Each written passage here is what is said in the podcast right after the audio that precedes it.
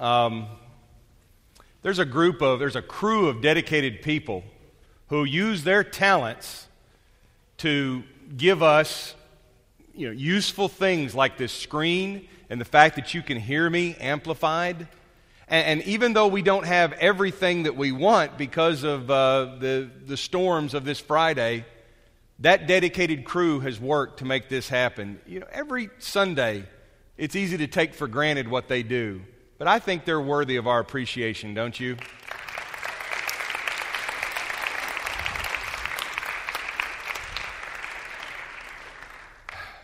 Let's give thanks. Father, we ask that you would um, help us to have the kind of mindset, the kind of heart, and the kind of attitude that we, we want to use our talents for you, and we're, we're able to, to risk using our talents for you.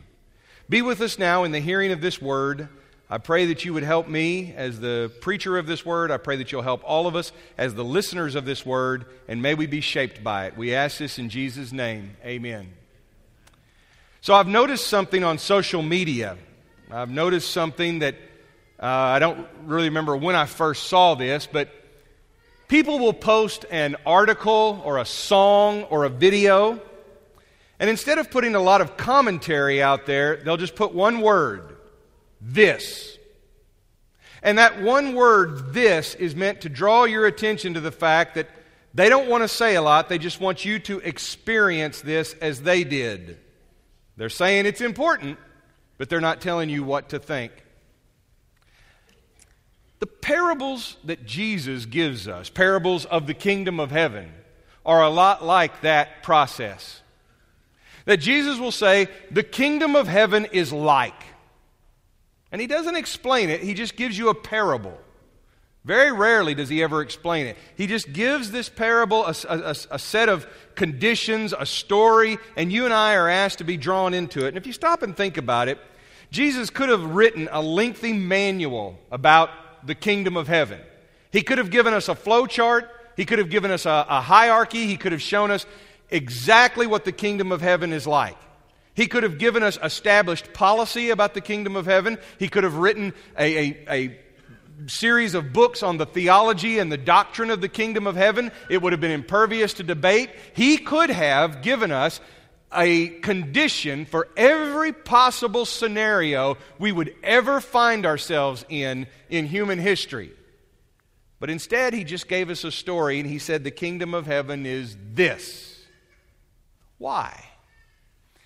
Well, perhaps it's because part of the experience of the kingdom is being drawn into it, receiving it, not standing outside of it and evaluating it, but going deep into the kingdom. And so, if we want to receive the kingdom of heaven, then we have to spiritually follow the link. We have to spiritually open up the file. We have to watch the scenes unfold so that the kingdom of heaven comes to mean something to us parables are not allegory. And for the next few weeks, we want to look at these parables about the kingdom. But parables are not code. You can't just come up with a flow chart with every parable and say, okay, the master is God, the good servant is everybody who's working hard, the wicked, lazy servant is all those people who need to come to church more often. It's not as, it's not as cut and dried as that. I say that because every time you look at the parables, you're going to walk away with a fresh understanding of the kingdom of heaven. If you've been reading these parables since you were six years old, you're going to come away, even at 96, with a fresh understanding of the kingdom. So let's never get into the mode of thinking, oh, yeah, we've heard this parable before. We know what it all means. Let's move on. Aha! Because Jesus didn't give us that option. He just said, it's this. And he draws us into this experience of that kingdom reality one more time. So, I want to suggest a parable that may tell us something about the kingdom of heaven.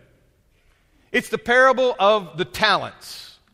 And of course, when I read this, you're not going to hear me use the word talent. It's going to say bag of gold in the translation that I have. Well, that's what a talent was. A talent was a measurement, like a like a pound or an ounce. Uh, talent was rather large, but, but whatever, whatever a talent was, that's not the point. by the way, our English word talent comes from the translation of that word, talent. But get into the story. Let's hear the story, the parable. Jesus says that the kingdom of heaven is like this it's like a man who goes on a trip. He calls together his servants. He gave them money to invest while he was gone. He gave five bags of gold to one of them, two bags of gold to another one, and one bag of gold to the last servant. He divides it in proportion to their abilities. And then the man left on his trip. The servant who received five bags of gold began immediately to invest the money, and he doubled it. The servant with two bags of gold went right to work and doubled the money. But the servant who received one bag of gold, he dug a hole in the ground and he hid his master's money for safekeeping. Now, after a long time, their master returned from his trip. He called them to give an account of how they used his money. The servant to whom he had entrusted five bags of gold said, Sir, you gave me five bags of gold to invest. I doubled the amount. The master was full of praise.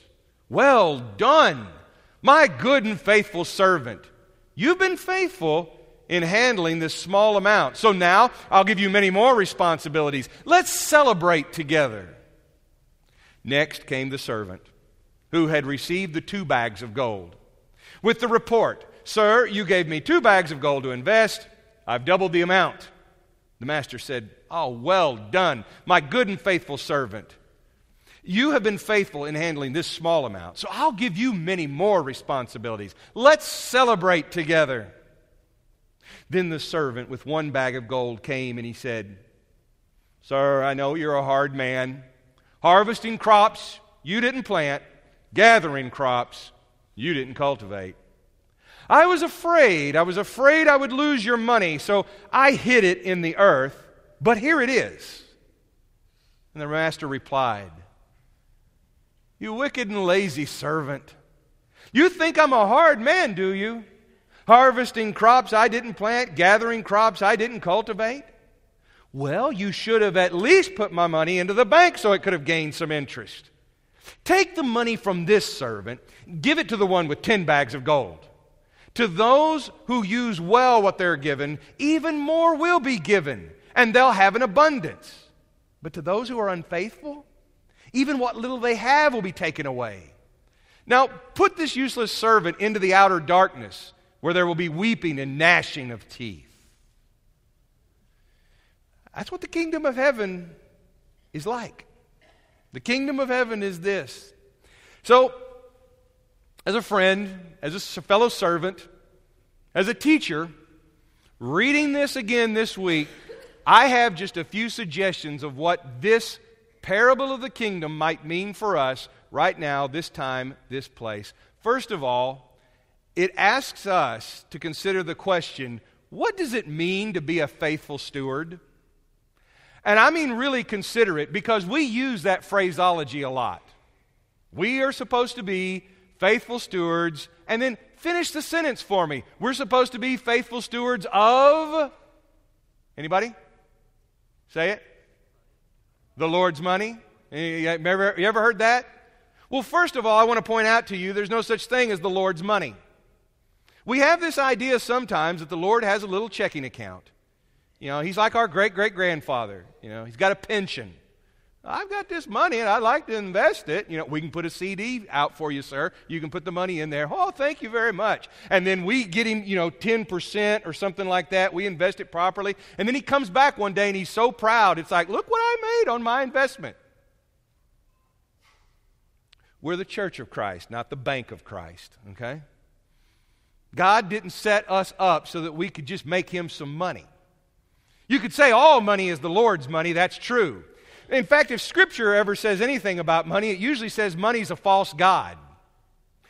This is about talents. This is about resources. It would include money, but it would apply to so much more. The, the point of the story is that, that a faithful steward is one who does something with what God has given him. What is it that separates the good and faithful stewards from the lazy and wicked steward? What? It's, I mean, you, you would think that the way we use the phrase sometimes, a faithful steward of the Lord's money, that that means save it, hold on to it, don't risk it. But that's actually what, what the unfaithful steward does. He buries it in the ground, he doesn't risk it. The master has given talents because he's expecting people to do something with it. Action rather than inaction is what makes one a faithful steward. It's fine now, don't get me wrong, it's fine to decide that yes, we should do this or no, we should not do that. With all of our time, our resources, our talents, our funds, it's good to decide, let's say yes to this and let's say no to that. Now, on that, Jesus gave us a clear teaching. Let your yes be yes, let your no be no. But he never said, now listen, I'm giving you the checkbook, don't play around with it and don't invest it in frivolous things. Instead, he gives us this parable that something is expected because what the master wants is he wants all of the resources he's given to his people to be multiplied. He wants there to be growth. He wants there to be increase because he wants to have more of the joy in seeing that grow. Being a faithful steward does not mean that we are free from risk.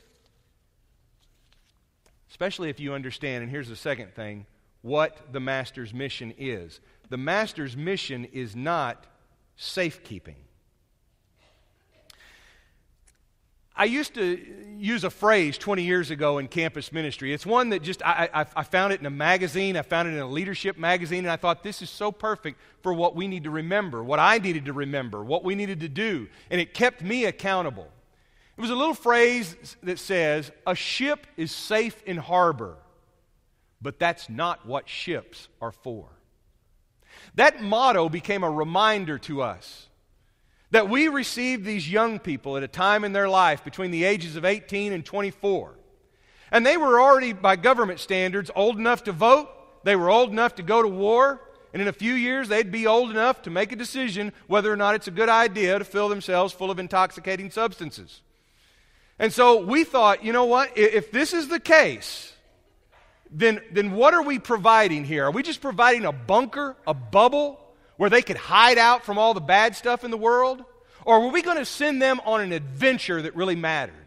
Were we going to put them in the, in the employment and on the mission of the master who has this grand vision of bringing in the harvest? See, we could have created a safe harbor and made that our mission, but that's not what ships are made for. If that motto was good enough for campus ministry 20 years ago, I found that that motto is just for good just as good for us in church. Just as good for us, even if we're quite a distance from 18 to 24. That's not to say that there's not something great about a little rest, a little comfort, a little safety. Knowing that you have a safe place to go with others who understand what you understand, that you can talk to. But we're not called together just to create a Christian bubble away from the rest of the world. God wants us to be salt and light. You look at all of the images that he gives us. He wants us to go and make disciples. Ships are safe in harbor, but that's not what a ship is for. The wicked servant misunderstood the mission of the master. He thought the best thing would be don't risk the master's talent. Don't risk the investment that the master made. Bury it, but at least he'll get it back. At least it won't be lost. He buries it in the ground for safe keeping. But that's not what the master wanted. Risk and adventure is not the same thing as being foolish. Sometimes we equate those two. That any risk is foolhardy, not necessarily. Risk is to be expected. Sometimes risk is necessary. But you have to do things, you know, you, you have to do things sometimes and take a risk if anything is going to be accomplished. Last week, Bob Fisher came up here and he told us the story of Cure. And he told us about those decisions that were made 20 years ago after the storm came through here in 1996. And having talked to him and having talked to Jim Pratt years ago, I know that they had to take risks. They had to take risks and make decisions. I'm sure that if you heard him tell the story of the sweet potato truck, that uh, you know, the thought must have crossed their mind. Here we get started in this thing, and the first thing we have to show for it is a big old load of sweet potatoes. We're doomed before we even got started. You have to take risks. You have to sometimes even make mistakes. But if we think the whole point is to keep ourselves out of risk, let me ask you this at what point are we trusting God? At what point are we believing that God is able to provide? And really, at what point are we understanding the Master? What would have happened if 20 years ago, Bob and Jim and all those people who followed in Cure, what would have happened if they decided, this is too much, this is too risky, let's not do this? What would have happened to all the states that were helped by the disaster relief of Cure? What would have happened in those 57 countries where Cure shipped stuff? What would have happened to those people who had need? I'll tell you what would have happened. They would have gotten help anyway. Didn't see that one coming, did you? Okay. They would have gotten help anyway, and I'll tell you why. Because when God intends to do something, He's going to do it. But let me tell you what would have happened. We would not have had that great celebration last Sunday. That's what would have been different. You and I would not have been able to share in the joy over the last 20 years. Now, you can say that's true of Cure. You can say that's true of the campus ministry.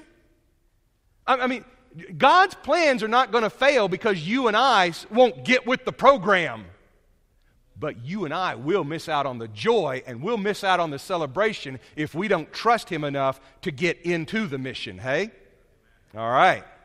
Now, if we mistake the mission of the Master as safekeeping, then we're just going to take the talents and resources He's entrusted to us and we're going to bury them. But I'll tell you this they don't stay buried long. God takes them and He gives them to somebody who's going to do something with it. Now keep that in mind. The third thing, and this is, makes us think about that why? Why bury a talent that God has given us? I mean, why would we do such a thing? Why would we avoid risk? Why would we fold up our hands and play it safe? Well, because of the way we view the master. You know, we don't know how the master would have responded to failed effort. We don't know what would have happened if one of these servants had come back and said, You gave me two talents and I lost them both. But I tried. We don't know that because that's really not the point of the kingdom story. Again, it's about trusting in God's ability to invest in us. The master knew what he was giving to them, he knew what he expected them to do. It was a fair judgment. And maybe like the lazy servant, we don't use our talents because we don't trust God to judge us fairly. We think that God's going to be harsh. We think that God's going to be difficult. And somebody says, well, hey, the guy was proven right. I mean, look at the end. He gets thrown into hell, doesn't he? Not necessarily. He said, all these other guys are going into the celebration with him. He says, put him out there in the outer darkness where there's weeping and gnashing of teeth. Is that hell? I don't know. In some ways, it sounds like a bunch of people standing around out in the cold who are missing out on the party, and they're crying about it, and they're groaning about it. You know, it sounds a lot like people who just decide to play it safe and then they sit around and they whine and they complain about everything. is that hell? Well, I don't know, but if you told me right now what hell was, it'd be stuck in a room with a lot of whiners and complainers. That does sound like hell to me. In fact, I wouldn't be surprised if, you know, the, the fire, hey, you know, that, that's bad enough. But whiners and complainers, no, that's going to be bad.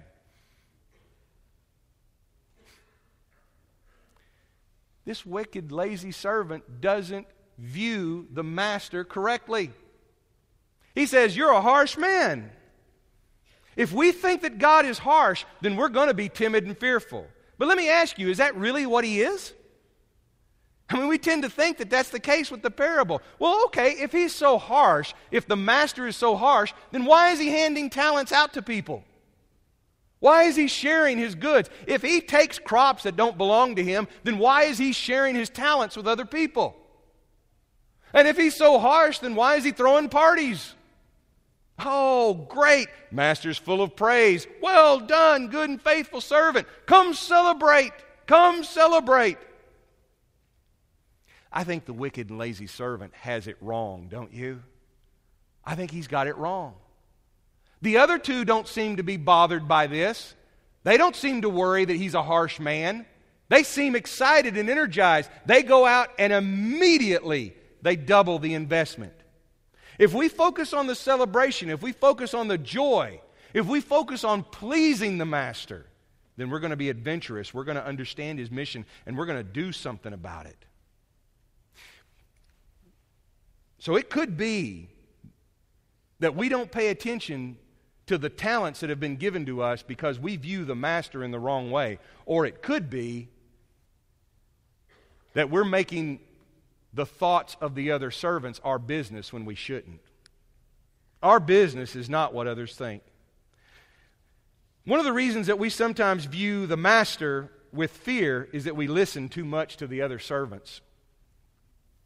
Notice that each of the servants is brought into the celebration or they're left out of it based on what they did, based on what they accomplished. That's not a works righteousness. That's just simply to say that the master responds to them based on how they put their thoughts and their attitudes into practice. That establishes the relationship, and whether it's a relationship of fear or joy. The two trusting servants don't conspire against the lazy servant. You don't, there's not a moment in here where they turn, lean over to the master and they say, Listen, this guy's been wearing us out. I mean, from day one, he started out and he said, You better bury those talents. I'm telling you, when he shows up, he's going to want crops that he didn't plant. You better do this. They don't lean over and say, Can you do something about this? And you don't see that guy swaying the others. You don't see them saying, you know, I'd love to invest all these talents, but he keeps worrying. He just keeps worrying about the master, and he says we ought to bury. So maybe we ought to bury ours too, just to make him happy. You don't see that, do you? I had a, church, I had a friend in church leadership, and I was talking to him, and he was telling me about a time that his church had these great plans. They were going to do something wonderful and, and, they were really excited, and it was a very exciting plan. But then they noticed that a lot of people started having anxieties about it. So, thinking, hey, they could be wrong, they decided to go and they decided to talk to people. They wanted to find out what was going on. And every time they would talk to people, they would get the same story over and over. People would say, You know, we're all excited about these plans. Well, really, it sounds good to us. We're all okay with it. But we're really worried that some people won't like it and they're not going to be happy about it. But in all of that process, they never found anyone who would admit to being unhappy about it. The anxiety was coming from their fear and worry about what others would think. Now, the good news is, is that by talking to everybody and everybody opening up, they realized, oh, okay. We're worrying, and yet it's not reality. Okay and they realized that they were inventing a phantom that was going to cause them to bury their talent. You have just gotten an insight into Satan's arsenal. One of his weapons is to get us so focused on what we think or what others think that we will forget how important it is to focus on what the master thinks. And that will cause us to bury our talent. That will cause us to lose the joy. And let me tell you this, and this applies not only for our life together as church or your discipleship as a Christian, but really it contains everything. Hear this other people do not determine your happiness and joy. You can prefer that other people would stop whining or stop complaining or stop having problems. I'm not talking about weeping with those who weep. That's love. To have concern when other people are heartbroken, that's love. But even in that, if we make our happiness and our joy contingent upon what other people think, then you might as well give up on your happiness and joy. They do not determine it. Where is the source of joy and celebration in this kingdom parable? Where does it come from? What's the secret? It's the invitation of the Master. The Master says, Come and share my joy. He wants us to share in the things that He's doing. And when we do, we will find true joy and happiness. It's a difficult thing to think that others might be upset. But in the kingdom of heaven, it is the Master, it is the Lord who gives us true joy.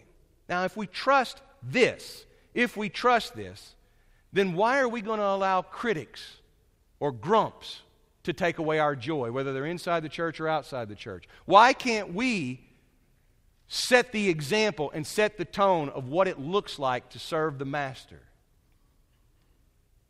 That's just what I got out of the parable that the kingdom of heaven is this. I probably missed something that you were thinking. I probably missed something that you came up with just in hearing this today. That's okay. It's an invitation into a kingdom parable.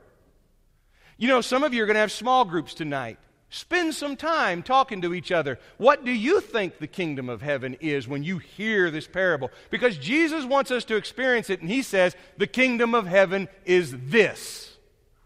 Now, if you want to experience true joy and happiness, it begins with the Master inviting you to share in His mission. As we sing this song, we want to give you that invitation on His behalf. Let's stand. If you need prayer, you want to respond to the Lord's invitation.